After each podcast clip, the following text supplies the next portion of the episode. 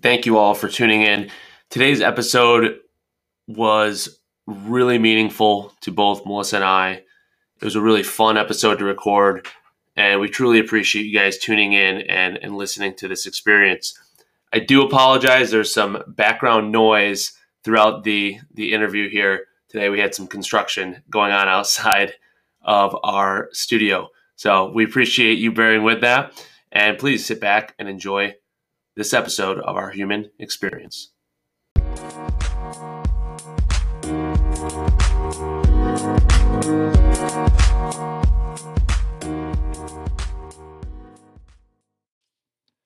All right. Hello, hello, everyone out there in podcast land.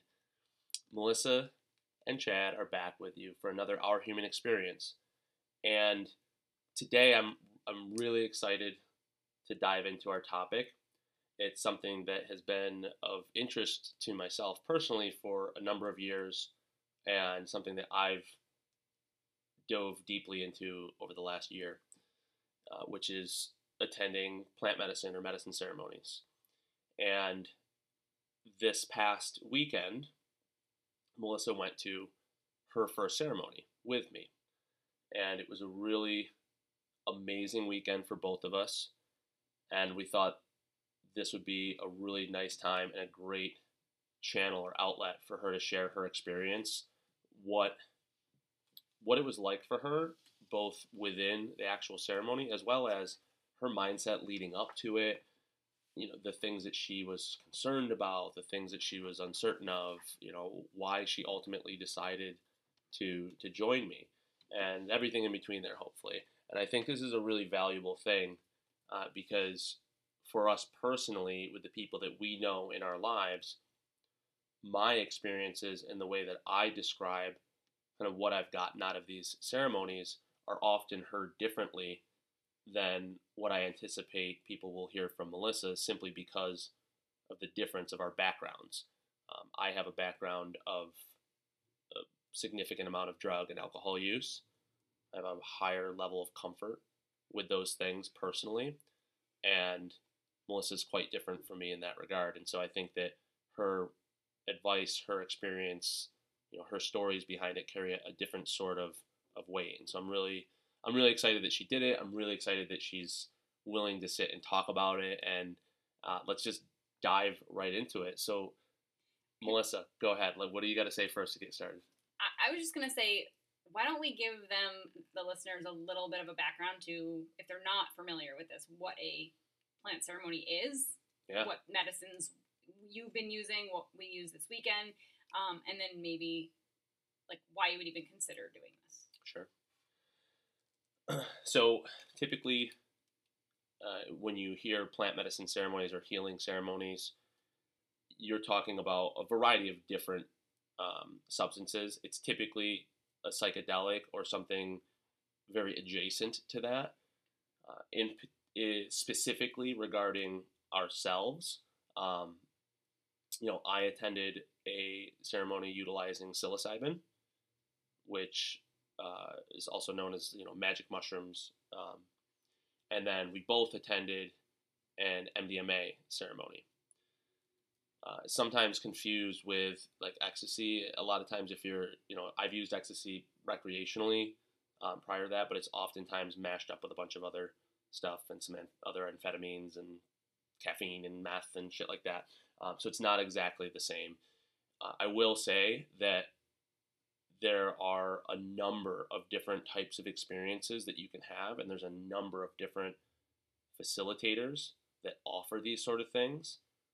Not all of them are structured the way that the tribe that we work with is set up. Not all of them are focused on the same things and this is not to you know put anyone down or anything like that but there are some whose focus is really just to kind of cut loose and party or creativity totally like artists and things like that it's all creativity based.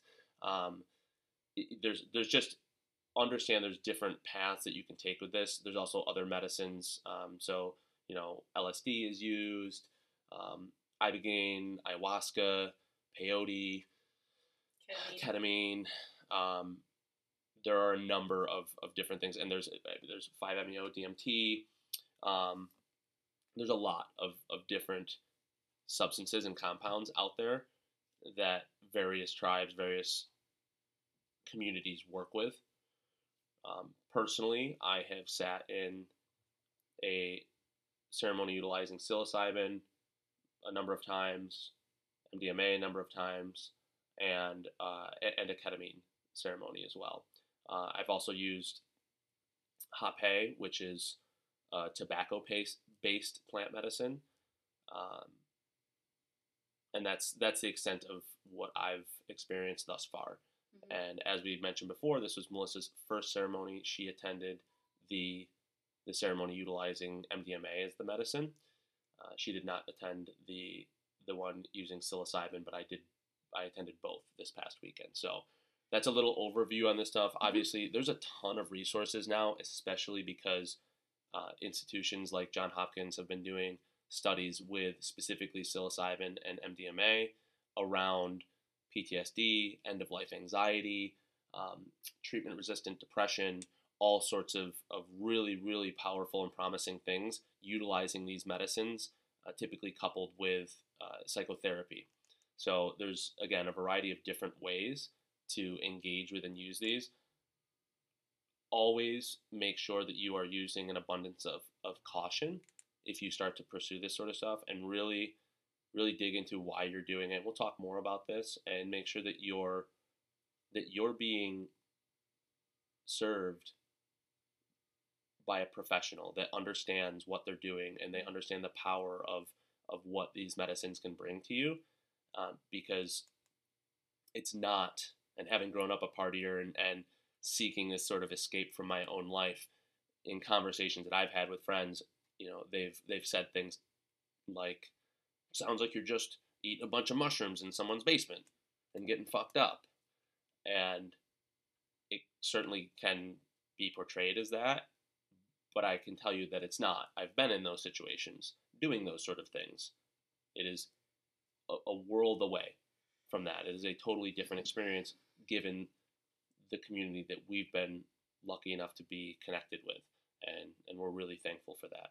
So just a, a nice overview of that. If you're if you're interested, there are a ton of resources out there. Uh, one of the best places to start would be uh, looking into MAPS. It's M A P S. It's Multidisciplinary Association of Psychedelic Substances or something. I, I, might be messing that up. I'll I'll double check that and put in the show notes. Um, that's a great place to start uh, as far as people who are advocates for using these sort of medicines for a variety of different reasons. Um, and there's a number of other ones out there that you can that you can dig into. There's a really great podcast called the Plant Medicine Podcast that brings on medical professionals. It brings on people who have experienced some of these ceremonies and talks specifically about different medicines. And it, they bring up risks associated and the, the profound benefits. It's a really well balanced show that brings a lot of information. So I'll, I'll tag that in the show notes as well. Um, anything else that you think we should? No, I think that was with? that was a pretty good, yeah, awesome. I just wanted to make sure that people understood what we were talking about um, and had a better understanding. Absolutely, and thank you for doing that. um, yeah, so I, I, guess the first step for me to start talking about this, um, as you mentioned before, I, I don't haven't had um, much, if any, experience with drug use in my past, and while I use that as one of the major drivers of not attending ceremonies with you, uh, the more I kind of sat with it, meditated, reflected on why I really, you know, you've been doing this for almost a year now, and you're, um, you coming home and talking about your experiences, and mine was always like, "That's so wonderful for you." I, I, I don't think that's something I I'm love ever, that for you. it's something I'm going to ever do. Um, and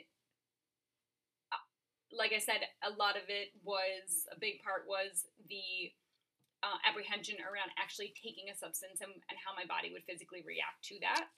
Um, on the flip, on the other side, um, and what I admitted to this weekend was that I didn't think that I was necessary necessarily worthy of a space in the tribe. There there are a, a limited number of ceremonies. There are a lot of people that are looking for this kind of help and many of them have much bigger, um, more profound trauma than I do, or Mhm. what I deemed I did. Um, and I, I, I was telling myself the story that I didn't, I didn't really deserve to take a space. Like my, my stuff bothered me, but it wasn't a big enough deal, right? And I quickly got knocked knocked off that idea this weekend. Um, In a very thankfully, in way. a loving, the most loving, supportive way. And you know, I'm so glad that um, I have put in the work going into ceremony. I'm so glad that I decided to go and that I, you know, stuck with it throughout the day and really kind of let myself be open to what I was being offered because it was like to say that the that it was transformational or profound is like so that it just doesn't do it any sort of justice. Sure. So I, I haven't found the right word to, I guess, explain to people what I felt, what I experienced, and then ongoing two, three days later. Mhm. So, yeah.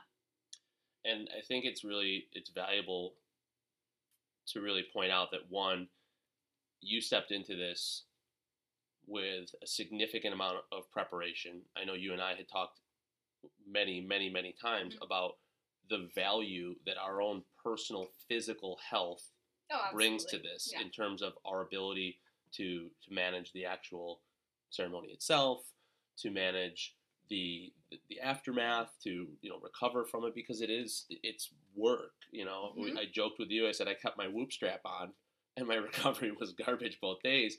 Um, and we didn't exercise, right? And we and I slept halfway decent too. Mhm. Um, Yeah. And so it's im- it's important. And on top of that, you really dedicated yourself to the practices of journaling and meditation for a couple months preceding Mhm. because we were actually supposed to attend in, in, In April. April. and we couldn't.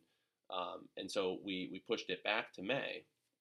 And so I think it's it's really important to point out that you came very prepared for what was you know what was to come and you still had apprehension around it but you you stepped into it and I was so proud of you because you know one of the things that Melissa did and this is probably not always an option but one of the things that she did was she was able to come in and actually join the share at the end of of the ceremony that I went to without her uh, and so each ceremony begins and ends with a share from every individual that's sitting in the room about why they're there, what their intentions are, you know, what they're hoping to work toward as a result of that particular ceremony. Because again, I want to point out within the tribe that we're working, it's about healing and growth.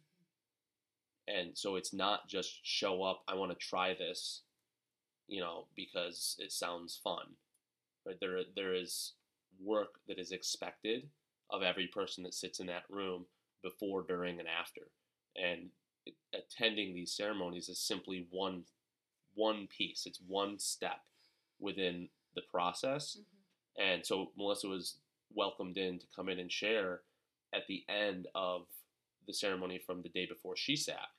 And I think that was really, really powerful because you were able to hear some of the things that people were sharing at the end of it. And it was, you know, it was a little, it was a glimpse into what that room can be Mhm. when you're there. And Yeah. you weren't even, I mean, you sat and you were open and vulnerable and emotional, and you hadn't even done the ceremony. You had literally walked in 10 minutes earlier, Yeah. you know, and just were welcomed by everyone in the room and listened to what they had to say, and they listened deeply to what you had to say.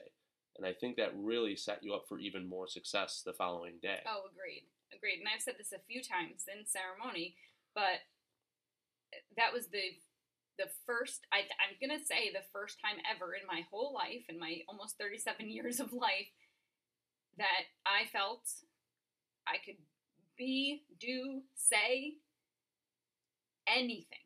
Anything. I mean, people talked about wanting to kill themselves every single day. People talked about, you know, pushing boundaries with women. People talk like talked about like sensitive stuff that we don't it just as a, a society we don't talk enough about because of the judgment. And this was the first place where I felt that anything could be said and you were actually respected more for sharing and being open and being vulnerable with those things. Right? Yeah. There was literally no judgment. It was like, let me give you a hug Yeah. afterwards. Like, and I, I have never felt that. And like you said, I didn't participate in the medicine on Saturday, and I was. I was welcomed into this room and just immediately was flushed with those feelings of, you know, you're welcome, you're accepted, you're loved, no matter what you've done, said, pretended to be. Um, and that was just incredible. Yeah. Yeah. And I don't know if I asked you this, but what what did you feel walking into that room? Like, what was anything that you noticed or the energy field? I, I understand you felt welcomed and and accepted, but was there anything else that kind of caught your attention when you come in? And I don't know because I haven't asked you this, so I'm just curious. I mean, like you said before, the facilitators create it's such it's like the perfect balance between professional and like quote unquote medical. Like you know you know these people know what they're doing. hmm Um, and you feel really safe by that. And it's also like homey and well, just soft. And so it's like this perfect balance of like, I know I'm going to have to push boundaries here and, and struggle, but I also know that no matter what, I'm going to be safe. Yeah. Um, I mean, the, the setting was beautiful. We were on, you know, a beautiful lake with a big window and a house that had a big window. So it was like, it was very much um, that, but and I don't know if this was this is my own biases going into this, but I feel like prior to you doing this, um, I thought that maybe women would be a little more open to this work, and it's amazing how many men are there, um, and how many of them are willing to just bawl like a baby in front of twenty other people, hmm um, and be so vulnerable, and just and then have people not like think anything less of them. Like then after the share, like we sat and we had snacks and we talked about other things and we talked about those things and we talked and it was like just such a like weird in the best way hmm magical experience.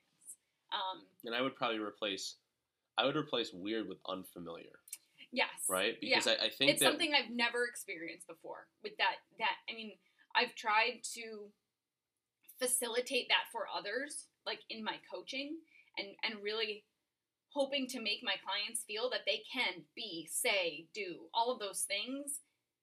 To me, like in our conversations, in our consultations, and that I won't judge them. But there's always that little bit of like, eh, you know, like, and I hesitation on both sides that to, to or accept that. preconceived something, you know, or and like there just wasn't. There Yeah. just wasn't. And it it was awesome. It was awesome. Yeah. I like how you how you phrase that. And again, I like pointing that out because that was a day that you walked in, and prior to that, you were shopping and doing some work and hanging out in the sun, like just Mhm. waiting for me to be done. Right. You know, it's not as though you were being primed to come into this room and expect anything in particular.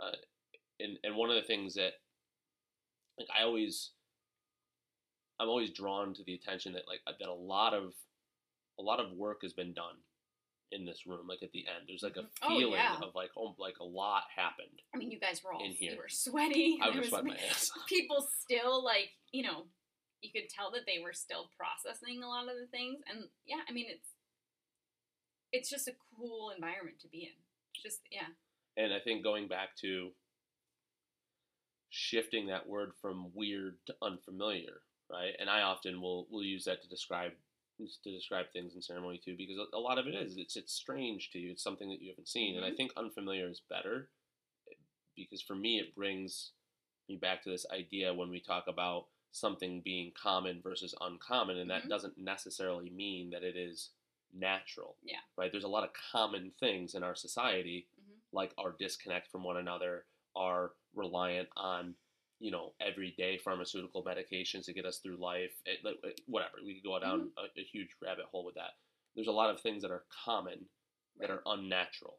Right. And there's a lot of things that are uncommon unfamiliar well and that are deeply natural. And i think that's what Yeah. i feel in that room is the the deep, natural connection to one another, to the world around you, to the things and that to are the there. environment. And and yeah to to things that i think i truly believe and feel and maybe have closed off to because they are unfamiliar to everyday society and it's weird i'm gonna use that word again but like it would be strange to go to your friend's barbecue and do some of the things that were done in that Absolutely. ceremony right and nor should you be Um, expected to. But no, what's but- interesting is we just we don't have, and I wrote about this this weekend.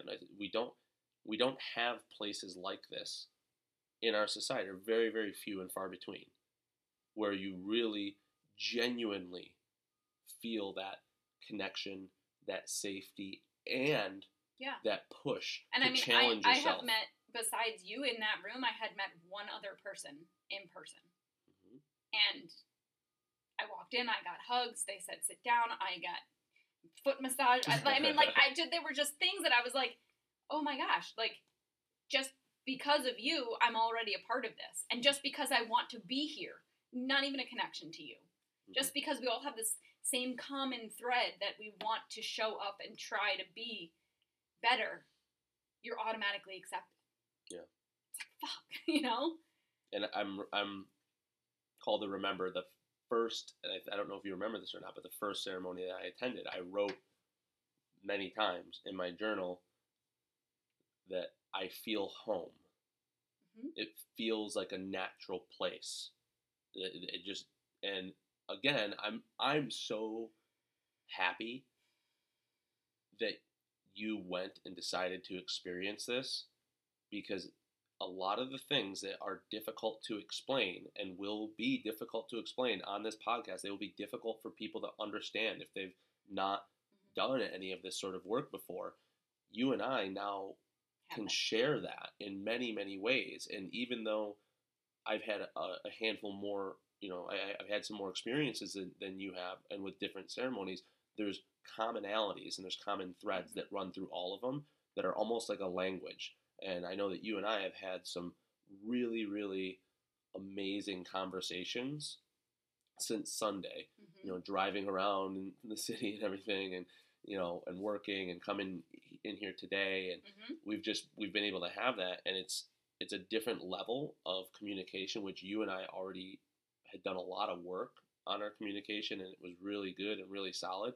This really just came down to my inability to fully explain what these circumstances were like and what Right. it, it- because it's inexplicable. When I and I've been trying to do that since Sunday, and I yeah, I can totally feel Yeah. feel that. So Mhm. it's definitely there's a lasting effect for sure Mhm. in terms of the connection uh, to to people that are they're doing this sort of work along with you, and then there's a, there's a lasting effect within yourself as well.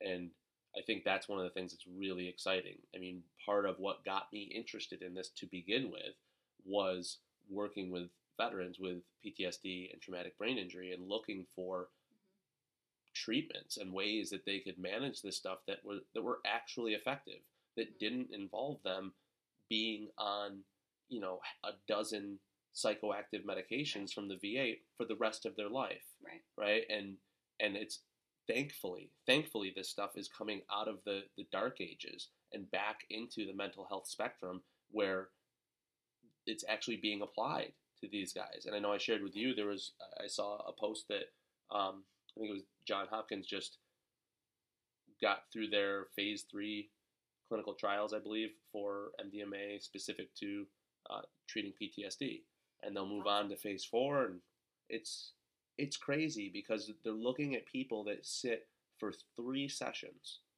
one Yeah. session a month for three months I mean, of mdma assisted psychotherapy yeah. and up upwards of 70% of them are walking away with I a mean- non-clinical diagnosis and the average length of time that they were clinically diagnosed has been 14 years Yeah, it's crazy. I mean, the, what I what I worked through this weekend has been ingrained in me since I was born. before you were born Before I, yeah, and the work and the things that I wrote in my journal, I think would have taken years or never if I actually went through therapy for this. Agreed.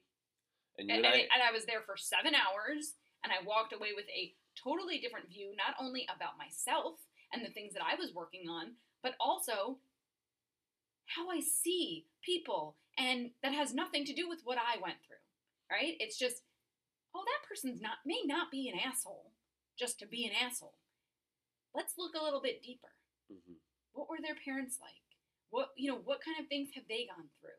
Like, I did that a little bit, but there was always this like judgment, 'em. judgment, but Yeah. not not so much, but I- like a judgment behind them. Yeah. Right. And now, like, I'm looking and I'm saying, oh, they really do have an issue with expressing their emotions in a way that's beneficial to their relationship, or they really like they they don't have the tools to do this because their mother didn't have the tools, and she, you know, I, that's something I didn't necessarily expect and is like profound. The way I had a consult with a nutrition client this morning and the way I talked to her was completely different. And it like this is already 3 days out impacting so many more areas of my life than I ever would have expected.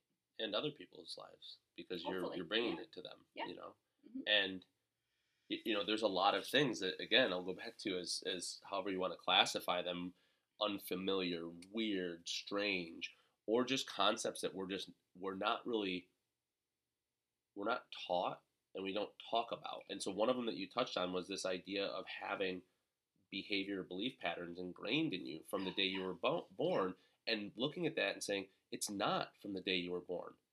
It's it's from your lineage. It's ancestral. And the first time that i went to a ceremony there was someone you know she had been going for a long time and and she shared about working on like ancestral trauma and i remember thinking like i like not in a judgmental way because there was no judgment but i definitely looked and was like what the fuck is she talking about you know and i'm listening and i'm just like okay but i was listening like out of very real curiosity because i'm like i don't even understand what you're well, and the, what you mean. You know, there was some things that came up, and we might get into it, but like some things that came up for me where, I don't necessarily, I didn't think I believed in them, Mhm.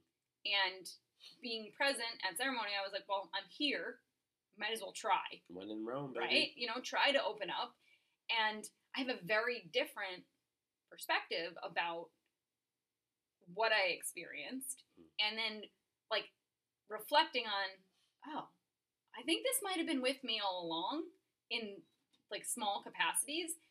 I just haven't been open to them, Hmm. to these experiences or to these feelings, and I do think any everything that happens at ceremony has, is ingrained in us as humans. It's not not weird, we just but we have just we it. have just shut it off. Mhm. We have just shut these things down and made them be weird, right? Mhm. Um, yeah, I'm just i mean it's funny when you think about it we say like this stuff's weird like how weird is it that people walk around with this little square block of glass and take pictures of themselves everywhere they go. Like that's weird. Why would they not just be in that moment with someone? How weird is it? Like there's a lot of weird things that we do that are common that people are like, well, that's no, that's just what people do because it's been normalized, right? Meanwhile, there's things that are that are brought up in a setting like a medicine ceremony setting that have been practiced by humans in some cases for thousands and thousands and thousands of years. Yeah. That's pretty fucking common. Yeah. We don't do it in in our culture and our society very often here, so it feels unfamiliar and weird. But when you're in it, there's something about it that, like I mentioned before, this feels like home. It feels right. And the more you give yourself to that, the more you step into it and you just say, let's let's just well, yeah, enter this with a beginner's mind, with a white belt mentality. If I can step into this, I might be able to experience some amazing things. And I know, you know, the facilitators would talk about like if you do that, you will see magic. And you know, we I, I laughed because one of them said, you know, not magic like pulling a rabbit out of a hat, magic, but things that are beyond your comprehension or your belief. And I don't know if I ever, if I, if I even saw that. For me, it was more of a reminder. Mhm. Like, at some point, you be- you believed in this stuff. You talk about this stuff, and then you do stuff to shut it down. Mhm. Like, just let keep the door open. yeah. You know? So I'd like to get into some specifics, and I know this is one of those things. It's like we literally could have recorded, I don't know, at least six to seven hours of conversation about this after Oh, having absolutely. gone to ceremony. Just, just if we just hit record on the Yeah. conversations that we had, Yeah. uh, and some of them really great. I mean, actually, way more than that because it was a seven-hour car ride home, and the girls were great about uh, giving us the chance to to talk. Um, I want to talk a little bit about dive more into your apprehension. I know you touched on it, but what your apprehensions were initially from like day one, and how those started to shift, and how those continued, and what they were like leading up to the moment that you walked into the room to start ceremony. Because I know you still had some, you know, there was still a little bit Yeah. of apprehension and nervousness there Yeah. when you came in. So let's let's hit on that. Yeah. So, like I mentioned before, uh, my initial reaction was, I think, twofold. Like I, I had not. You had been journaling and meditating for a really long time prior to even starting to go to ceremony, Mhm. and I had dabbled here and there. And we've talked about you know journaling a little bit before with me, but I have prior to this weekend, I've had expectations around how pretty much every minute of every day should look. Mhm. Um, and how I needed to show up in order to have people read the story the way I wanted them to read it. So, In terms of how you wanted to be seen and how okay. yeah. So, my journaling practice was hit or miss because I thought that it needed to be happen in a certain way or show up in a certain way. And once I relinquished that control and just let thoughts flow onto a page, I became much more comfortable with with journaling um, and being able to get my thoughts out. And that started simply as just a like 13 year old diary reflection of like what happened today, Yeah. right? Or how people made me feel, or you know what was cool. You know, like Yeah. it really was very surface level. And then I started to become so comfortable with that that I was like, where else can I go with this? Like, what am I missing? Um, But you got to So- keep in mind, like, I think it's really great that you point that out because in order to dive deep, you've got to break the surface. The Right. surface is the first Right, place and to I- start. and you know i think one of my biggest intentions this weekend was rewriting the stories that i have told myself for years and years and years my whole life right and part of me was just you know i'm i you know i i'm mindful enough i'm aware i'm very aware of my life very intuitive you know i don't need to journal or meditate Yeah. like that that's just extra that like i'm i'm good it's right? extra shit to do, and I don't have time to do it. Right? None of us have time Yes. to exercise Yeah. or journal or any So, of like, these things. So I also went into similarly to journaling, I went into meditation with a story and expectation of what it needed to look like. So I would say, okay, you need to sit down and you need to shut off your mind and be totally silent and never scratch your face and don't try to adjust yourself and Mhm. just sit. And I would do that for like 37 seconds and then I'm, you know, the to-do list would start running or I would think about something or I would have to scratch my face and then I'm like, well, see, you can't even do that. So why are you even bothering? And then I would not. And I don't know what clicked with me with meditation. I Yeah. have no idea where I just some of the guided ones helped, but like I think really just focusing more on my breathing Yeah. and just like counting and actually allowing like if you need to move your leg because your foot's falling asleep move your leg if you need to scratch your face scratch your face if you have a thought notice it accept it move on like It's and- exactly what allowed you to journal. right, so Right? it just it's relinquishing this idea of specific Right. rules and what so it once needs I to did that, I was like. able to. I can sit now for twenty plus minutes and Mhm. have minimal thoughts and just focus on my breathing. And, And I've seen you sit for you know, longer. sometimes I wait, I like open my eyes and I'm like, I just fall asleep. like, and I'm like, no, because I remember it all, Yeah. right? Um. So yeah, I think You had some hesitation because those Those tools things were not some those practices weren't something that weren't you were there. doing. right? So I was like, well, I don't know if I'm prepared to sit under the influence of medicine. I don't know if I have the tools to do Yeah. that. Um, and I was probably right. And it's probably a really good thing that I had that extra month to really hone in those skills. Yeah.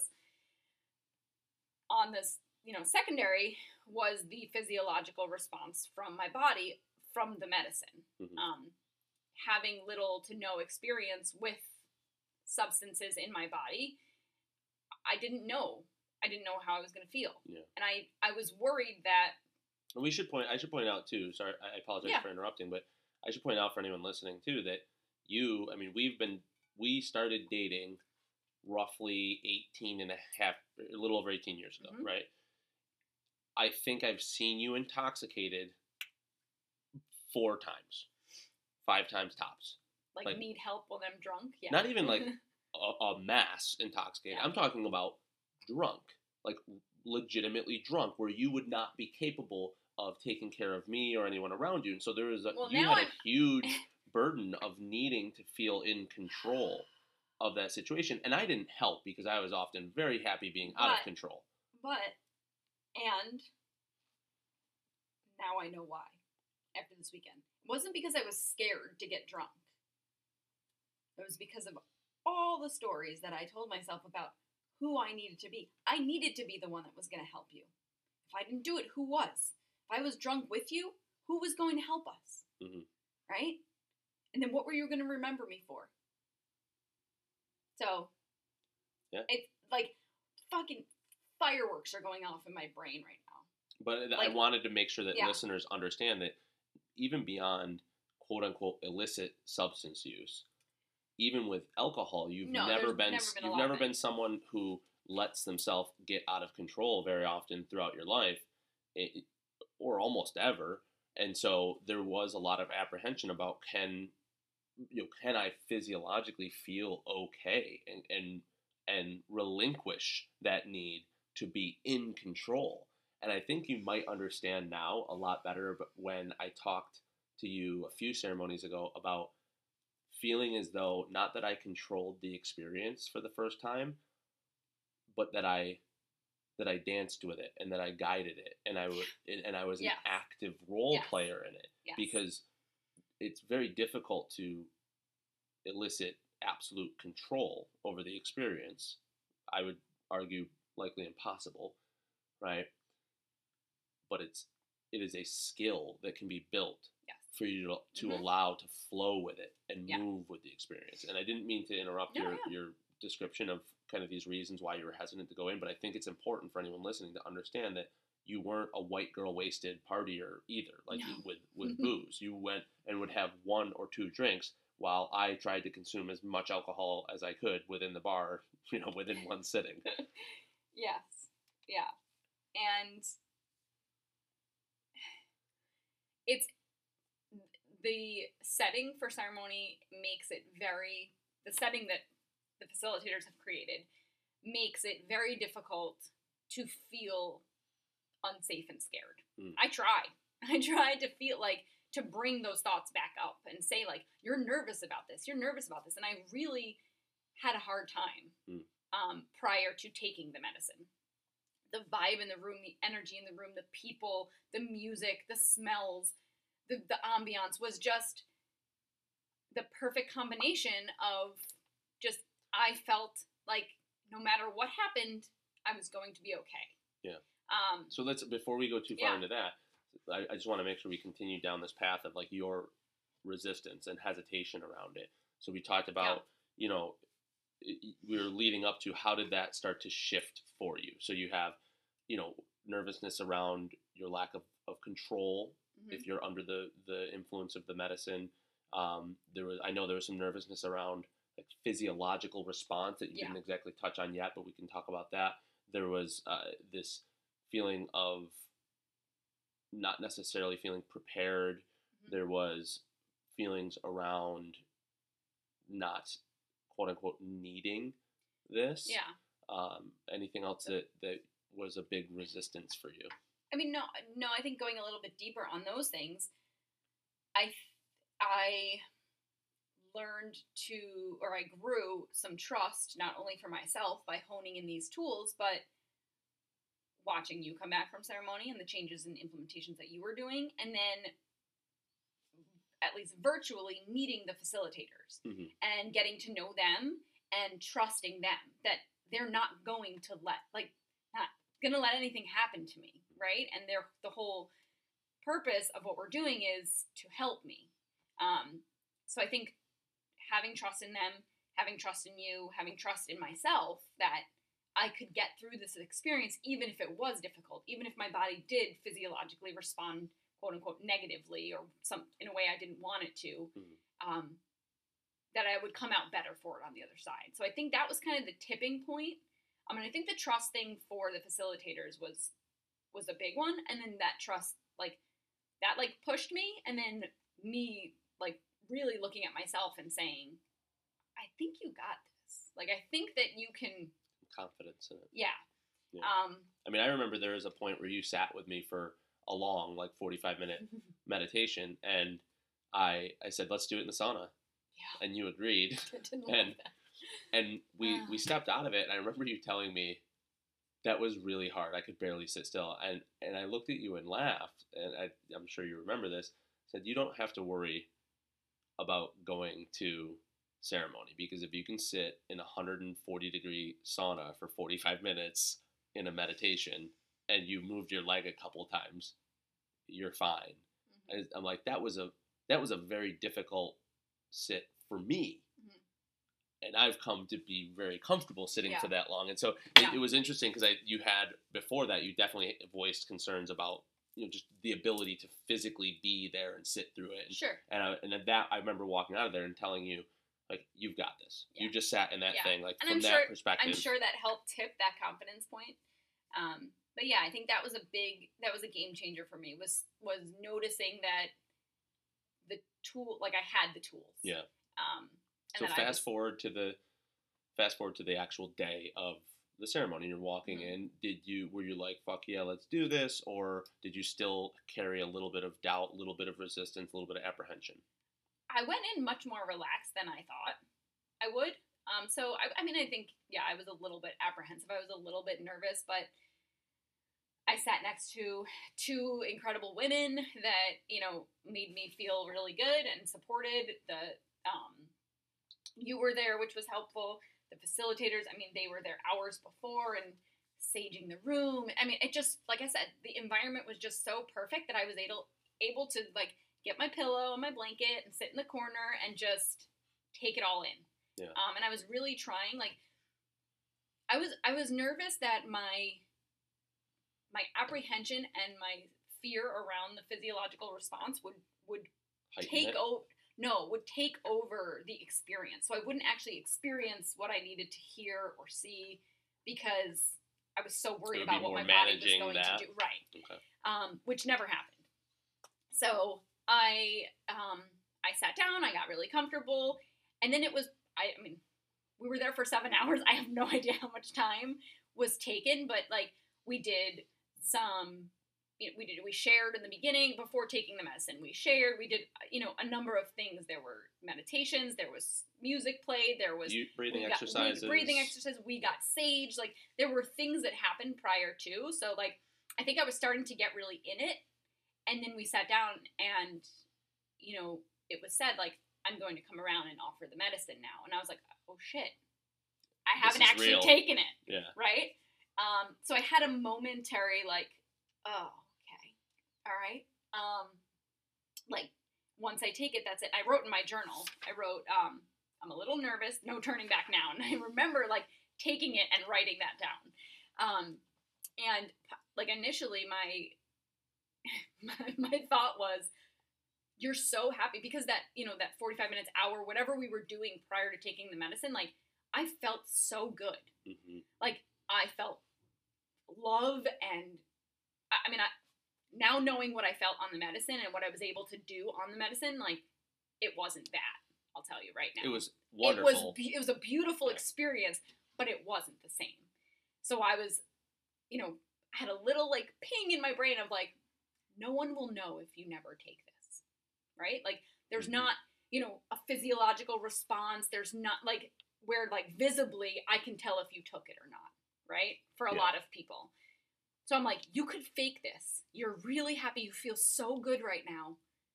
You don't need to do this. And um, when it was came around, when it came around, it was offered to me. You know, I, I took it in my hands, and you hold it to your heart, and you say a little like you. It's it's not a like you said. It's not a pop it in your mouth yeah. like you're at a party type of thing. Say a little prayer, set an Yeah. intention with it, Yeah. remind yourself and while you're there. you know, I felt really safe with who was giving it to me. I felt really safe with his approach, and um, again, I trusted him. I trusted him to give me an appropriate dose for, you know, the size of my body, you know, my experiences, and what I was looking to get out of the day. and how you were feeling stepping into it. Right, right.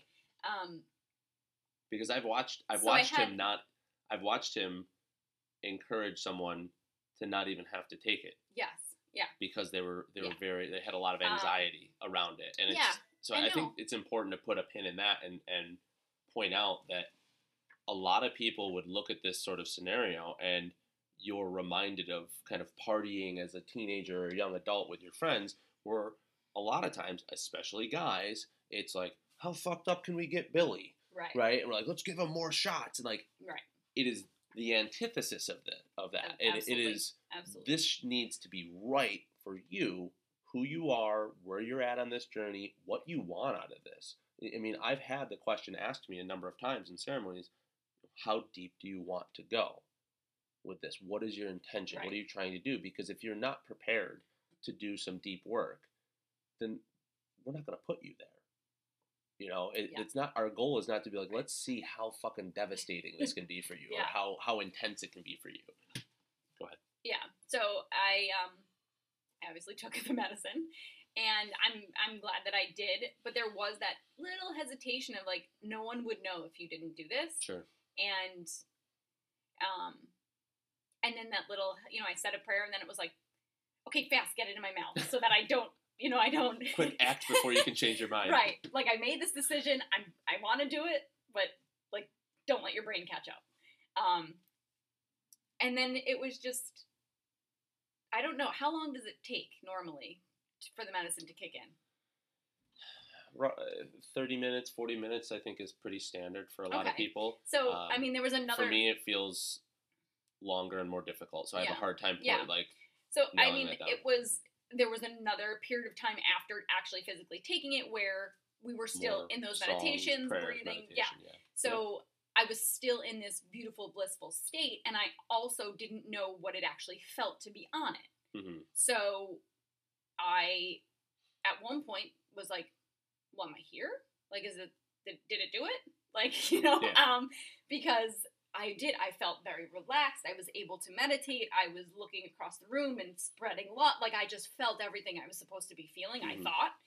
Um, and I had some initial, like, you can see kind of the shift in my journal where I had some like initial thoughts, but they were very. I don't want to say surface, but they weren't about what my brain actually dove into. Mm. Um, so it was a nice kind of lead up, and I think it was just my subconscious priming me for like what we're gonna get into. Sure. Um, and when I said that, I said, okay, if this is it, like I'm good. Like I feel really good. You know, this is awesome. I think that was like allowing my body to actually feel the medicine. And it might have been coincidence that that's when it kicked in. I have no idea, but it felt like I was saying, I'm here, I'm ready. You were Let me- giving let me feel- permission. let me for, yeah, feel it. Yeah. Um, and I did. So, um, the first thing I felt was clamminess. Like I felt like my body temp raised. Um, I had been really comfortable prior, and then I just got this wave of like just I was hot. Um, my feet got clammy, my hands got clammy. I felt my heart rate start to pick up a little bit, but not in like a scared, like Panicky way, thumping yeah. way. No, it was just the like, all right, we're here, notice us, right? Mhm. um, and then tingles. I got like a like a wave of tingles is the only way I can describe it. From like the tips of my toes to the back, like up my body and then to like the back of my ears. Yeah. My face felt tingly, and for as hot and clammy as my hands felt, like when I put them on my face, they were like instantly cooling. Mhm. Um, and I just held my face and I breathed. And I, I, if it was 10 breaths, that's a lot. I don't Yeah. think it was even that many. And I was just like, you're feeling it. It's okay. You can do this. And that was the, like, that was it. Yeah. Um, once I got through those, you know, five, 10 breaths, um, I was able to settle back in and just fully embrace. And my body didn't react negatively, quote unquote negatively, um, at, at all again. Mhm. Um, there was not any point where I felt out of control or disoriented. I got up and went to the bathroom. I was able to navigate people laying on the floor. Um, I always knew where I was. I always felt safe. I always felt, um, yeah.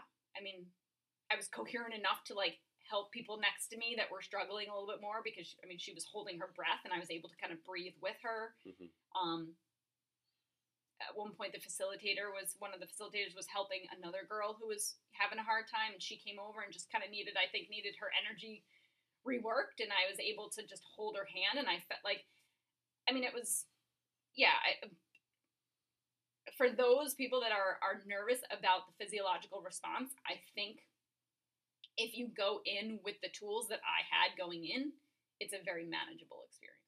And the biggest one being Breathing. to, to me is like when I think about breath meditation journaling, right?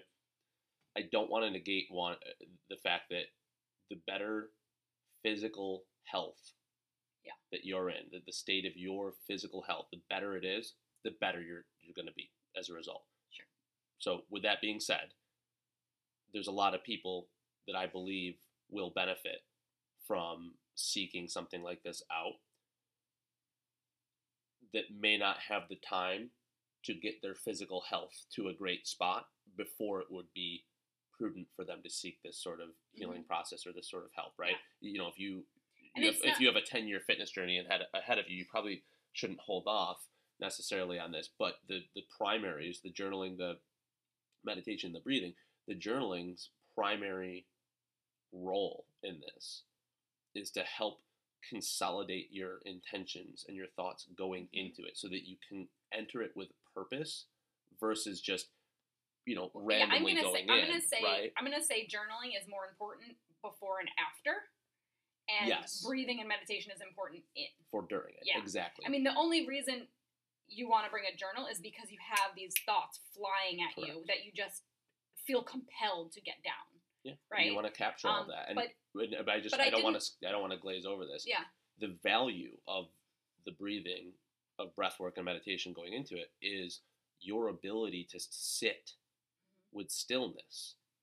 And we we saw you know you got to see some people on sunday struggle with their ability to just remain still. Right? And it and that makes what happens is it doesn't necessarily make the the the ceremony itself negative because not a single person left uh, said that. Not one person. Even the people that had the visually appeared to have the hardest time mm-hmm. none of them were like that was so bad or so hard for me right?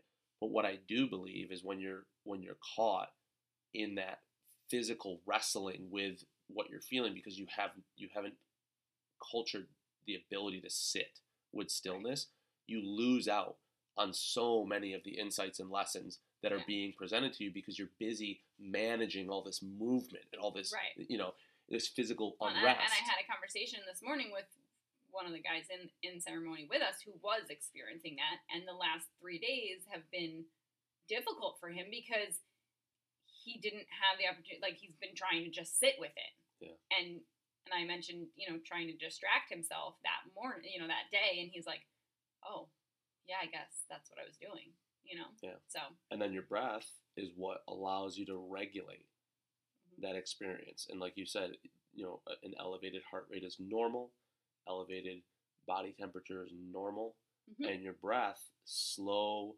deliberate breathing with long exhales your ability to cultivate that allows you to manage that sympathetic spike in your physical body so that you can sit with it and shift back to parasympathetic. So now you can start to look at, Mhm. analyze, and digest Right. all of the, the thoughts and the information that's that's coming through to you, both from yourself hmm and from the room. And this is another one of those things that gets really difficult to understand or to, to explain to someone who's never sat in one of these is that the the energy of the room and the intent of everyone around you is vital to what's happening Mhm. and that you as that person like you play a role Mhm. in keeping that shit together and i've talked i've become very close with the facilitators at this point and i've talked with them at length about and i from the first time i went i started talking about this like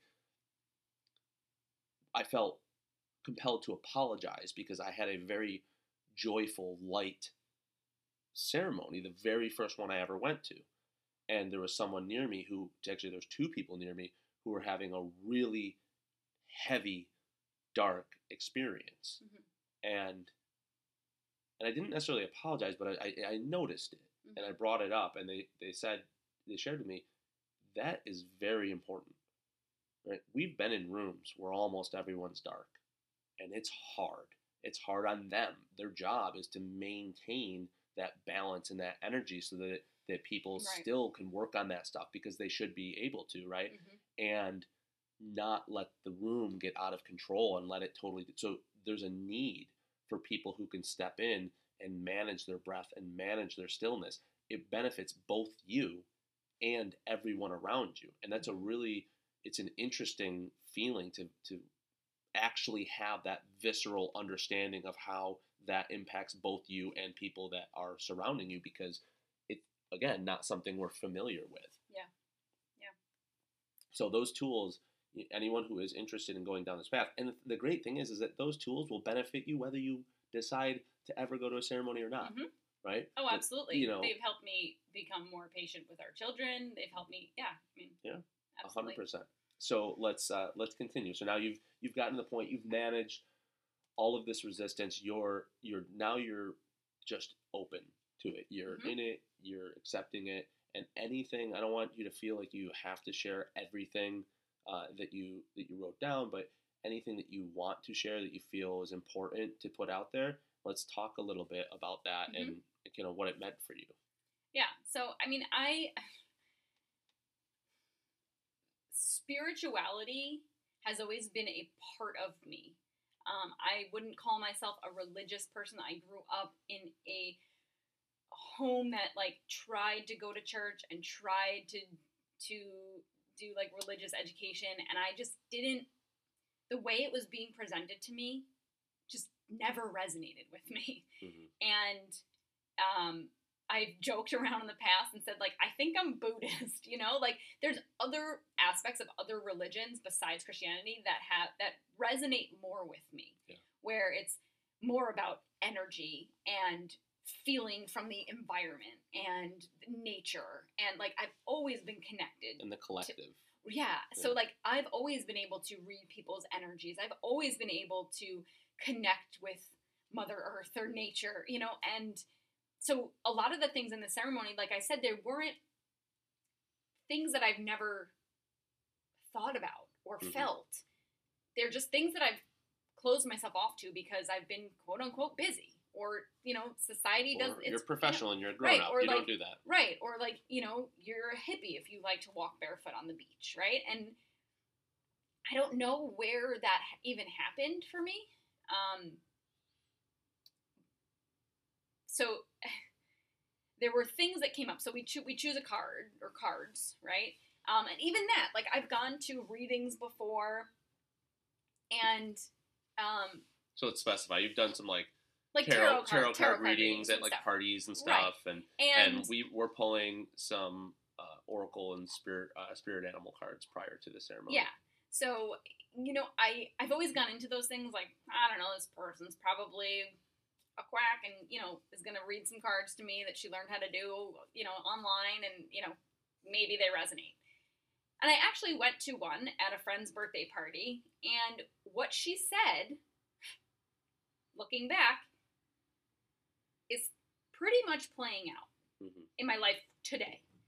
Um, and I just thought it was interesting. And I know that you like you you listen to them talk about the cards in a way that you want to hear them. hmm So I'm like, oh, am I just interpreting what she's saying because That's what that's I what want I to hear. want it to Sure. that's what I want it to relate to. Um, and so I didn't really think much of it, and I haven't. And and then I pulled the the spirit animal card, Mhm. and my card was the whale. And I mean, I've always liked the ocean, the water, um, but this went much deeper with than that. So it talked about being a basically a swimming library from day one of the earth until now. So they believe that whales at one point had legs. They were more of an amphibious type animal that was able to go, much like a frog or something, like onto land and then back into the water and then eventually just stayed in the water. The legs went away, right? Mhm. um, but carrying history from Mother Earth, the ocean, to you know present day. Um, and I read this card, and I'm like, okay, you know, there's some things that resonate. Um, and again, this is before we've taken any medicine. This is bef- you know very early on in the ceremony, so I haven't fully embraced what I'm doing yet. Mhm. And one of the other things the card said was you have you you are telepathic and or clairaudient, which means I can hear dead people. I can I or you know at least get messages from Beyond this. Beyond this earth. And that's not something I necessarily openly like thought I believed. Mhm. So I was like, okay. And the card This went is on. fun. The card, yeah, the card went on to say, um, you probably don't notice this. You probably don't think this is real. Um, you haven't opened up to this. You haven't allowed this to be part of your life. Mhm. Um, so I said to myself, you know, what what if what am I missing if if this is something that is meant to be part of my life and I'm blocking it, Yeah. right? Um, so like you said, when in Rome, I was like, okay, let's pretend I can listen to dead people, you know, and be at least open to it. Mhm. Um, or just uh, listen to messages from beyond here. Not necessarily. I don't think it, it necessarily said dead people, right? it said clairaudient, so yeah. Um, so, and it also mentioned like this is the time to use your voice to heal and teach others, Mhm. which I have felt to my core for the last 10 years. That we opened our businesses, I'm doing the coaching that I'm doing, I'm moving in a direction where like I truly believe that that is my purpose here is to continue it in what regard I'm not sure like 100% of the time, but just making sure that I'm using my voice to help help others become the best versions of themselves. Like I through and through like that is to my core what I am passionate about. Um so this card kind of set the tone for what I was going to open my mind up to, what I was going to, you know, be willing to accept in the ceremony. Mhm. So it was really interesting. Um, so yeah, that was kind of step one. Um, my intention going into the ceremony was learning more about myself, becoming more open and vulnerable. Um, I had mentioned a little bit of, you know, having some self esteem body issues that I would have liked to work through, but I didn't know if that was going to be what came up. I thought I just needed to continue to hone this skill of helping others and how was I truly going to connect with people and continue to help them. I really like I thought like yeah, you know, if that comes up, if we work on me, like that'd be cool, but I really thought I needed to continue to learn how to get all this energy from me out to them, right? And all this knowledge out to them, out to the people that were struggling. Um, and that's what I shared in my beginning share. Mhm. And uh, I didn't get that. um, I mean, I did a little bit, but Well, you, you, uh, you I did, got it. You did it inadvertently, right? Yeah. Because it was, you know, and I'm going to speak for you a little bit on this one. It, it was by recognizing what you needed personally, Yeah. it will only enhance your ability to serve other people. By filling Mm-hmm. your bucket, you will be able to fill other bu- others' buckets. Yeah. In, in more fully and in a better way, you know. And so it, Yeah. it did touch on that, just maybe not in the way that you Yeah. expected it to. It was Yeah. less of a direction And- manual, like Melissa, do this for Yeah. other people. Um, so very quickly into the ceremony, and as soon as the medicine hit, I realized that I I know how to do that. I don't need to learn how to spread more love and help other people. I've been doing that my whole life. Um, and I wrote that I feel like I have this constant pressure to help and heal and facilitate change. And I wrote it as pressure early on, but it's, I truly now believe it's my call. Like, I think that's why I'm here, right? hmm um, I don't feel it as pressure in a negative way. It's just a like a thing that I'm always feeling. Hmm. Like even if I don't know you, if you say like, you know, I'm struggling with this, hold on, let me give you some advice, right? Um, and I I, I and don't want meaningful advice. Like, like you Right, really want them to right, hear it. It's not Right. someone who's like, and like, let's schedule a follow up call. yes. you know, I- I think that's Um, important to point out because a lot of people are like, I like to give advice too, and like, no, no, no. I mean advice that like you Like actually in- want them in- to use, right. and then you want to check in with them Yeah. after, and in like, five let's days, do a I call. want to know how they you implemented Sure. this. Um, so I want to make sure, make it clear that I am, I am proud to be this person. I feel like a leader role suits me. I feel like I have, I- have really come into my own in a professional sense. And then there was this just heaviness, heavy feeling of what what was I missing for myself? Mhm. Like what what why? Why do you know so I wrote things like what do I need? Why do I feel the need to take care of other people? Like I was just and this was prior to the medicine kicking in. I was just I was trying to prompt myself into You're like priming your you know, subconscious. what- is this story true? That this is all you're meant to be and there's nothing left for you. Right? Mhm. Um, and I had this vision of cups, and so um, uh, we we talk a lot about filling other filling your cup first, and then and then helping others, right? And that you're unable to truly show up for other people if your cup isn't quote unquote full first, right? Correct. And I and I've said this, I've coached people on it, I've talked about it. I realized Sunday I had no idea what that meant. um, so what I thought was there is this jug of water, a gallon of water, picturing that, and there are four cups lined up. And I needed to fill my cup first. Yes, I always understood that concept. But there was a finite amount of water. And it needed to fill your cup, our kids' cups, and then downward into the rest of my life, right? And I, taking this finite amount of water, realized that I was shortchanging, I was inherently shortchanging my cup Mhm. to make sure that the other cups had at least, if not more, water than me, than Yeah. my cup, right? I needed to make sure that all the way down to Aubrey's cup was was as full as mine, so that I had enough for everybody. Sure. And I truly feel like I, I've lived my life that way, where I, I have agree. I have inherently shortchanged myself to make sure the collective was better. Yes.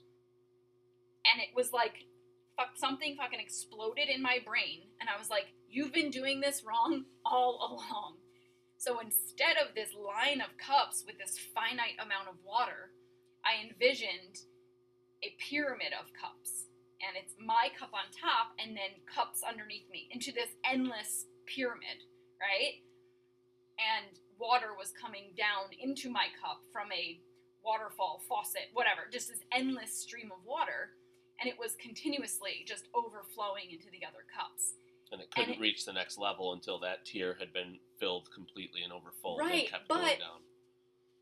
And yours my cup was endlessly full. full. Correct. Be- and then everyone else was endlessly full. Mhm. And it was just such a profound, like, holy. And I don't think I was even in it yet. No, because I hadn't even taken it yet. Because afterwards, I'm like, no going back. Yeah. Oh no, maybe I was. Maybe I wasn't it. But either way, not far after. And it was like, holy shit. Yeah. Holy shit. I have lived my entire life actively holding myself back and shortchanging anything I need or want for myself to make sure that everyone else was okay. And that was like the first like profound thing um, that came to me. And I realize a lot about the stories that I tell myself and a lot about the things that I've done in my life um, in in that ceremony. So, well, I think that it's important to point that out. You and I had a very lengthy discussion about the number of people that believe there is good and benevolence in giving of yourself and being sacrificial, and I believe that that is partially true, and where we where we screw it up as a as a species, as human beings, is that that's only half of the equation. And that in order to give of yourself energy, time, love, money, whatever, you also have to be open to receiving that. And we all know a lot of people, and you absolutely have lived your life as this person who give endlessly of themselves and resist terribly yeah. accepting. And yes. because we think that that is the benevolent thing, is to just give of yourself. The problem with that becomes that there's no way that, it, that it's sustainable. Eventually, you run out of resources, whatever the yeah. resource is, yeah. right?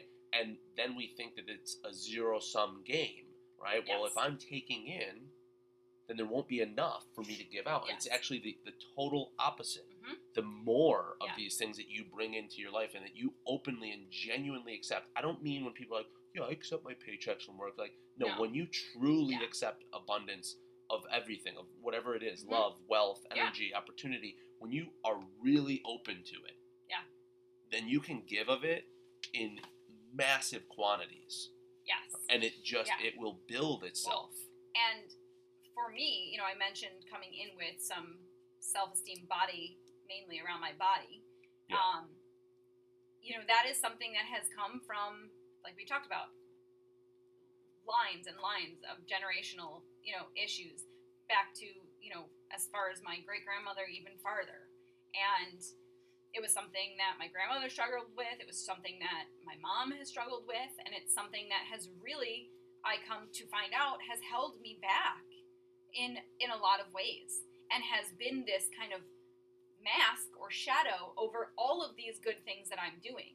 Because the things, I, you know, I learned about myself this weekend was I'm doing and doing and doing and constantly staying busy and helping others, so that they don't look at me so that they don't physically recognize that my body is imperfect. That and that was another just like knock me down, just realization of like, oh my gosh, like what if I just showed up and didn't do what if I just showed up as me? Like and didn't have anything to offer except me. Right? Like I didn't help with your kids or I didn't host the party or I didn't do cook the thing for you or like what what then? Who am I? then. And I mean, that's been something that I've been processing over the last few days, and I, and I started to kind of feel this little emotional turmoil today, like we talked about earlier. And I think that's what I'm feeling is like, I need to own this, and I need to start showing up places and not doing anything, and just being, and not saying like, and you've done it a couple of times already in the last few days, and I'm very proud of you. Yeah. So I mean, I, I wrote things in my journal um, that are profound. I mean, they're things they're things about my body and about myself that, like I said, I don't think years of therapy would have gotten me here. I honestly don't, and I've never tried, so I, that could be a false statement. But I mean, I wrote things like, "You're not too much. You don't need to be perfect. You know, stop. You know." I wrote over and over, own it, fucking own it, own like own who I am. Mhm. and be proud of that. Um, And I think I want to I, want to inject here because it, it it's it goes in line with what the things that you just said. You part of your share at the end that really just hit me, you know, on your behalf was just saying you deserve to take up space. Yeah. And that was a yeah, like that was a moment for me that I was like, like my mind was blown that you said that because that went back to everything that you just said about needing to do for others so that so that they'll accept you, so that they'll look past your flaws, and so that, that, Mhm. that you'll be loved and welcome Yeah. because you do so much. Right. That because without doing all those things, you don't deserve to be there. And when you shared, that was the probably the most profound thing that I heard you say Yeah. on Sunday was that I deserve to take up space. And and I've you know what? like part of me if you look back on my social media and me as a coach like I've said these things. I've said these things to women. And part of me feels like a fraud for saying them but I truly believed them for other people. I truly believed it. I And never not that you're believed it for myself it's, until it's, Sunday. It's a, and this is something I've said to you before. Like when you attend these ceremonies, there's a shift from logical understanding to deep knowing. Mhm. And I've, I've felt that. I know Yeah. exactly what you mean. I don't think you were being fraudulent in what you put out. I think you believed, you logically understood that there was value in, in Yeah. those sort of affirmations and believing that about yourself and for everyone to believe it about themselves. But there's a difference between that sort of logical, you know, mind centered understanding of a topic or a belief structure or, or whatever versus a deep, deep knowing in your heart, in your soul, in the, like the center of everything you are, knowing that it's actually true. I understood for a long time that having an abundance mindset was valuable. I mean, the first time we were kind of talked to about that was probably eight years ago sure yeah you know, with business. And I was like, that makes sense. And I still couldn't do it yeah until very recently.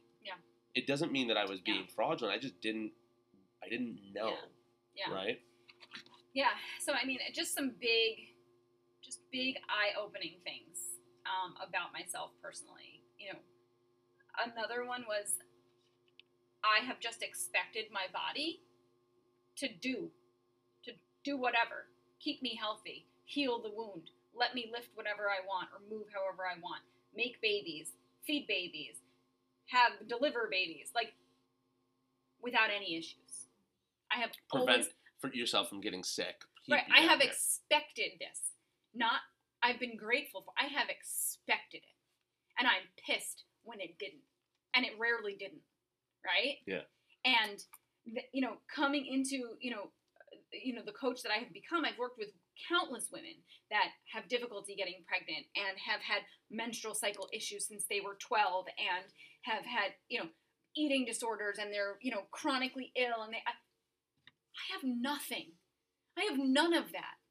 I got pregnant six weeks after try take getting off the pill, and we decided like, hey, let's try, right? I've Both times. never, you know, I grew babies healthy. I never had an issue.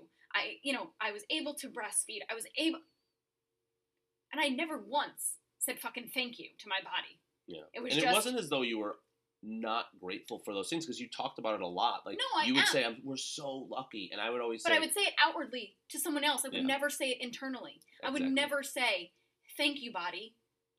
And yes, I eat well, I, sl- I prioritize sleep, I do mindfulness work, Sure. I move my body. I'm You set yourself I'm up for priming it for success, that, yeah. right? But there's people that do that and they're still not as healthy as me. They're still struggling fertility wise. They're still.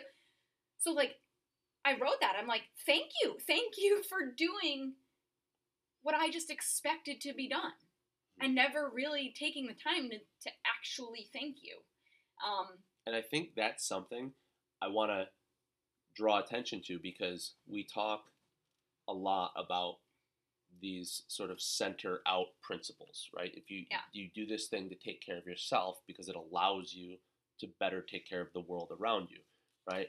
And that's a huge one. Imagine that exact same scenario that imagine that your body is another person. It's a, a spouse or a family member or a friend Mhm. whom you just have expectations for. Right. And what ends up happening is the only thing you get is upset when that person doesn't fulfill the Well, and expectations. you're nasty to them. Instead, exactly. And that's my point. Instead, imagine if you met that person with immense gratitude for everything they've done Right. and how that changes that relationship. But it starts with doing that for yourself Yeah. within. And if you can't do that for yourself, there's no fucking way you're going to really, truly be able to do that for another human being because Right. you don't even understand its value. Like Right. the value that you got from that is so deep and profound that now you can go to someone and you can thank them and truly Yeah. have gratitude for them for what they've done without expectation and Mm-hmm. just say i just need i see you i see the shit you're doing i know everything you've done from day one i know how hard you Yeah. work at this that and the other thing and i thank you for it and it starts with doing that for yourself Yeah. Yeah. I mean, and you know, not only have I had these expectations, but I was I was nasty to myself. yes You know, saying things in the mirror, rolling over in bed every morning, grabbing my stomach, like checking to see how much fat was there. You know, like Yeah. How it just I don't know. It was yeah. Um. Cool. go ahead with your next thought i apologize Um, so going back to the cards that I pulled, uh, I, again, I said I was going to try to be open going into this with what it said, um, and the uh, the voice I heard, I did allow. I guess I was open enough to allow something to come through. Um, was my grandmother, and she talked about, or she apologized, and she, you know, and it, it wasn't like I, I, I want people to be open to this stuff because it wasn't it's probably happening to more people. And as i'm reflecting back to certain scenarios and things in my life you know it was it, I, I think this has happened before.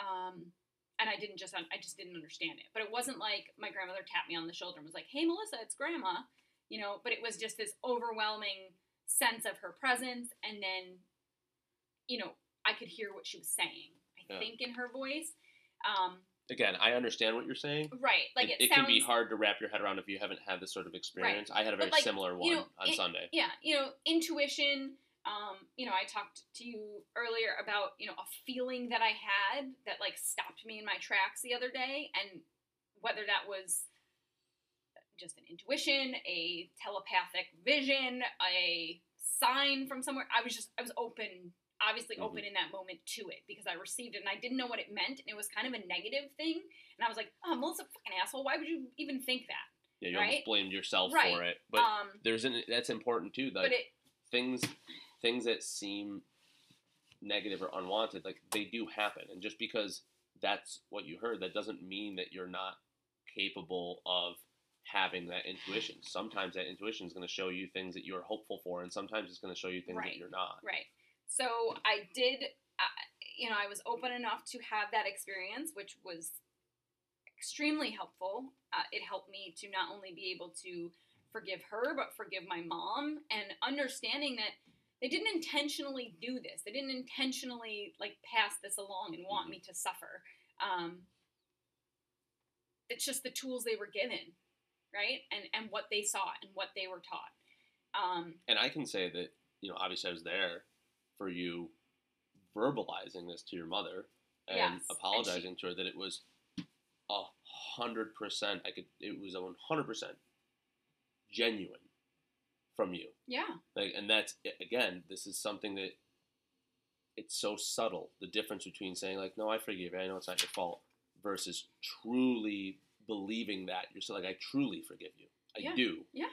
like Yeah. and you know and and the biggest thing for me you know going back to the whale was this is my time i'm here for a reason not only for my clients but for my family it is my job for whatever reason i'm the one that's been chosen to break this cycle mhm. and you know it's time to use my voice to like the card said heal and teach others and it's first in myself then it's going to go to my girls right? Like I will not let them feel about their bodies the way I have felt about my body in 30 in 36 years I've felt this way. Yeah. Um and you're doing it via your own personal growth and demonstration, not by creating unexpected, you Right. creating these parameters around their life where you're going to say, "Do as I say, not Right. as I do." Like Right. I'm, I'm relinquishing this shit too, so that you can see it. And my mom, my mom wasn't outwardly critical of my body, but she was outwardly critical of her own. So it just inherently like if her if my body looks anything like her body, my mine must not be okay, right? Um, and so I- really I'm I'm moving forward from this weekend with a much different sense of gratitude and pride for who I am physically. And yes, that includes what I look like, but it also doesn't matter what I look like. And Mm. that is the first time in as long as I can remember that I can like ultimately like feel that. Um I mentioned to you today that I didn't really feel like, you know, moving intensely and lifting any sort of weight. I haven't exercised in 5 days. Normally that would be like, okay, you know, Weighing I would get itchy and be Yeah. like, okay, you know, how fat am I going to get if I don't start moving today? Well, and it would it would be weighing on you in a way that is negative, like that, right? Right. Like, I need to do this, otherwise I'm sli- versus. You know, energetically, I need to move because I just I haven't been able to. Right, and Like, it there's did a feel difference good to between just kind of two. move my body today. Like I didn't want to sit on the couch. I wanted to go maybe for a hike or do you know do something Yeah. physical, but just not in a way that like equated to me looking better, right? Um, so that's a huge shift. I have legitimately I've looked in the mirror, but I haven't been critical. And there's been little pings like we got invited to a Memorial Day party, and I was like, oh my god, in less than a month I need to be in a bathing suit. And I'm like, okay, in less than a month, if you choose to be in a bathing suit, you can be, and it's gonna be fine. Yeah. You know, and And that right there, You I want to make sure that we draw some attention to that too.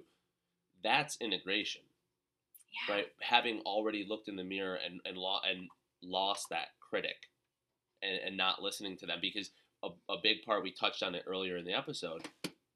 An immensely important part of this is the integration of the things that you come to realize and learn. Mm-hmm. Because to just go and receive these kind of insights and downloads and then do nothing with it, I would imagine it makes your situation even worse Oh, than it I mean, was I- before yeah. because it, it's like, well, now you deeply know better right, and right, you're not, you're still not doing it. right, right, like, agreed, so- agreed, it there, you have to integrate this stuff. And whether it's because you're going to a medicine ceremony or you're working with a coach on something, whatever it is, the integration part of it, and actually doing whatever the the you know the exercises, the practices are that are going to move you forward, it is absolutely vital in order to make the effort put in worthwhile. Mhm. Right? It's it, it's critical that you do those things, and you're Yeah. already doing it, and Yeah. that's and you're doing it kind of naturally. And I think that lends itself to your role as a leader, your role as a coach, that you understand that this is something I have I have to do, and no one told you, hey Melissa, go home and look at yourself in the mirror in a nice way. No, you know. but yeah, but I think it's also helpful to have you, who has already gone, but also just again, we've primed ourselves for these conversations. We've been having them. Correct. you know so yeah i mean overall it was it was a life altering experience of a day and I'm really proud of you. And and, I'm I'm so excited that this is now something that that we can share in our lives and we Mhm. can kind of speak the same language on. I don't think it's necessary. Had you decided to never be a part of it, it wouldn't have stopped me from continuing to pursue it at all. yeah But because you are, man, it makes me so excited because I knew it would be this for you. I knew it did. It would. And going back to some of the things that we said at the beginning of the podcast, you bring a different type of energy to conversations with friends and family and loved ones around us where I mean, the conversation with your parents afterwards, we've had multiple conversations with them about me going to these things. And there has never been a drop of interest Mhm. from them in playing in, in proceeding and being a part of any of these sort of ceremonies. And now there is legitimate interest, right? And one day shifted that, and it was because of you. Because again you bring a different set of parameters to you know what your life has been leading up to this and what the experience was for you.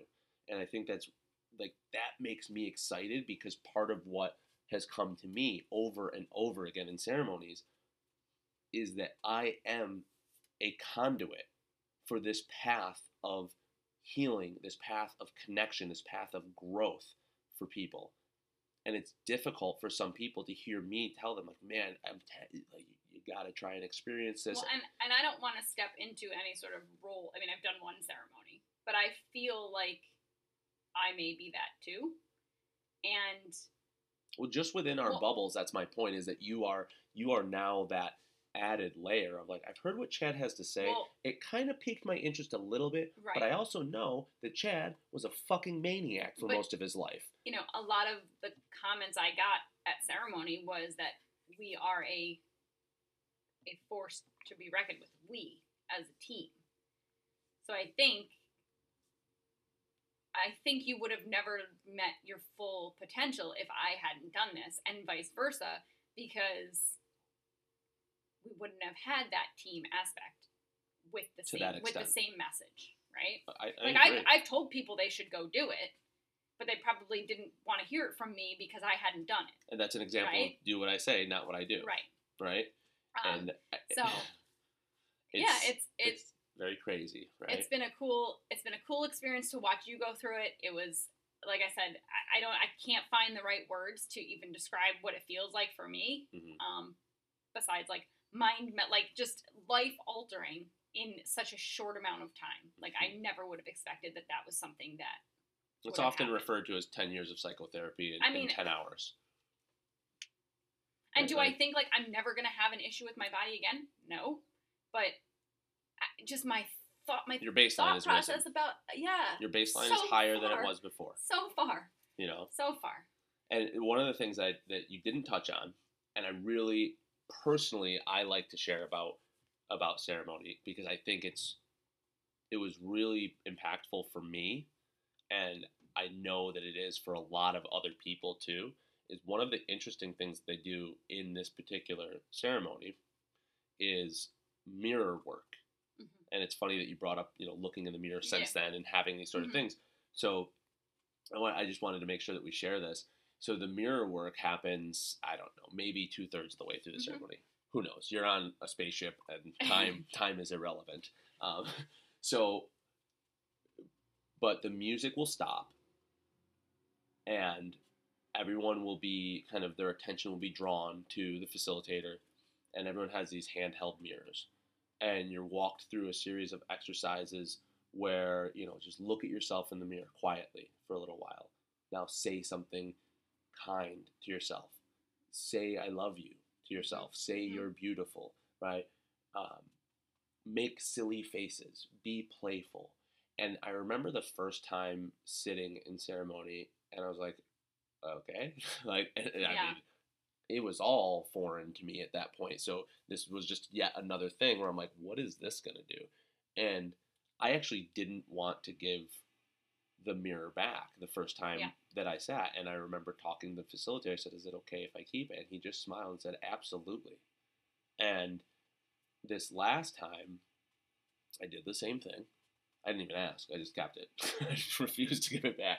Um, but I remember afterwards, you and I were talking, and you said that you had glanced over, and I was just like talking to myself, Yeah. going on and on and on. And it really, there's so many times that we don't, as as a society, people tend not to really look at themselves in the mirror. When they look in the mirror, it's always with a critical eye hmm do I look tired? Do I look fat?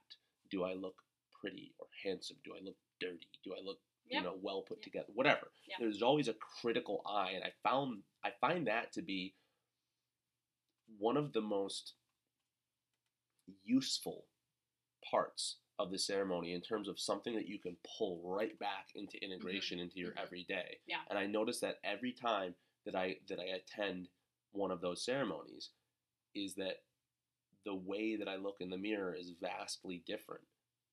than it was before. Mhm. And and much like you said, your baseline has risen, and that baseline continues to rise. It's Yeah. not to say that you won't be met with challenges, uh, but each time you're working on a different level, Yeah. right? And I extended my mirror work this last time and used it more for affirmations, which is something that again I'm familiar with for a very long time Mhm. and I never really put a lot of stock in it. I never. I, It was. It always felt really forced. Like I really have to say this to myself, and part of me was like, ah, I don't know. And there's certainly ways and techniques and amounts of time that can pass if you're really consistent with affirmations and they do work. Yeah. The trouble with it is that we have such a powerful subconscious mind that when you look in the mirror and you say, you are beautiful, you are a good mom or a good dad or whatever, you know, whatever the thing is that you're trying to say to yourself, your subconscious mind is like, no, you're fucking not. Mm-hmm. I know you deeply and you're not. Yeah. And it's really hard. It's so difficult to break through that. And the beauty of doing that work in a medicine ceremony is that critic is gone. Mhm. And so it actually gives you the ability to reprogram your subconscious thought. Yeah. And these are things that for the people out there that really love, you know, science and I want to see the studies, like there are legitimate studies being done right now and a lot in the last few years around how this level of kind of spiritual work, plant medicine type work, how it actually relates to hard science. Right? There was a there was a study that I've heard now recently a bunch of times on a various different uh, podcasts, and that was done years ago on these little like neophyte worms, where they they traumatized a worm over and over again, like zapped them. They had some sort of stimulus, like a Pavlovian type experience, uh, where they'd shine a light and then zap it, and they would do this for a long time, and then they would cut the worm up because these worms will regrow Mhm. right? So they would cut it up, put them in different um, little petri dishes and whatnot, and then they would have other ones that they just that they would breed, and they would breed them all together. And what they found, I'm probably butchering the exact details of this, right? But basically, what they found was the descendants, like the grandchildren of the one that was zapped initially, when the light was shined at them, they curled up in apprehension of being shocked. They weren't being shocked, but they carried that response Yeah. neurologically.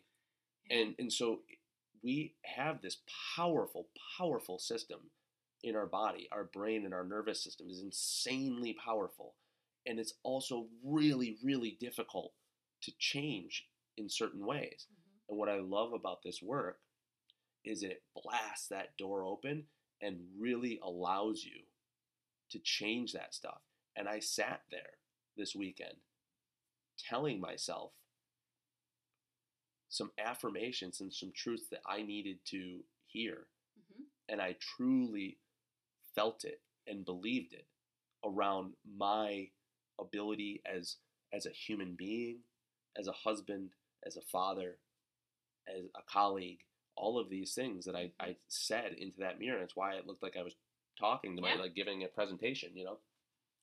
And I left that weekend with a deep sense, and you and I talked about this, that what I didn't have that's usually there is this real kind of lightness and just lasting joy and this kind of bliss trail that comes from the end of, of that ceremony. But I wasn't missing it in a negative way. Instead, I had this this feeling of weight, a, a, a positive burden that I was stepping into this power and this reality of my life that I want to see. Mhm. And I true I believe that, that that the mirror work specifically, along with some other things from from this weekend. I don't want to go all the way into it for, for my experience. It'll be we'll be here forever. Um, but I think that was a really critical part of it, and I Mhm. wanted to make sure we touched on that because that I, I don't that's not done in any of the other ceremonies that I've been to. I don't believe it is in general, uh, and I think that that's something that's unique about this particular ceremony is Yeah. that it, that it has that part of it, and they're really it's it's so powerful to me the mirror work. I don't know what your thoughts were around that. Did you did you feel that I- way or did you or was that something you kind of glossed over quickly? I mean, the first time I didn't go that deep into it. I just I mean, laughed I- and I- made silly yeah, faces. I, and- I think that I could have done a little bit more with it, and I probably will the next time. Um, like I gave it back right away when they asked, and you know I didn't feel compelled to keep it. Um, but I'm guessing that it was more profound than I thought it was in the moment because I came home and was able to do it. Yeah. So yeah, it's interesting. Thank you. thank you. for, yeah. for being as as open as Yeah. you've been about this um, and about your experience. I think it's really important. I think it's it's something that people need to hear and see Well, and I'm- experience. I think what I'm what I'm realizing is that I need to step away from that role of trying to fix people and just bring them to a point where they want to help themselves based on what I'm doing. Mm. So I feel compelled to share this. Yeah. Um, and it. if people want to reach out to me, I'm happy to have, you know, to talk about it more with them and more specifically. Okay. Awesome. Anything else that you want to leave us with before we sign off? Um, no, I mean, I, I, I want people to, to know that they're, whether it's this or, you know, another way of, of making changes, you aren't stuck. You don't have, and just because, I mean, the things that I worked through this weekend have been in, like, in my family for generations. And they would have been passed on to my children if I didn't do anything about it. Um, so if there's something that you want to change in your life, you, you, you can. You have the power. I want people to walk away with ju- even if it's just that, even if it's just look at something in your life that you are unhappy about, and you have the power to do something about it. So I love Yeah, that. yeah. All right, everyone. We really hope you enjoyed today's episode. Um, it was it was really important for Melissa to to share her experience, as she mentioned. Um, we're really happy to share this stuff with you. If there's anything that you are that you're interested in, by all means, reach out as usual. Touch base with us if there's uh, questions, concerns, or even just things that you want to hear more about. We're happy to to field those. We love you guys. We appreciate you tuning in and listening, and we will catch you all next time. Goodbye.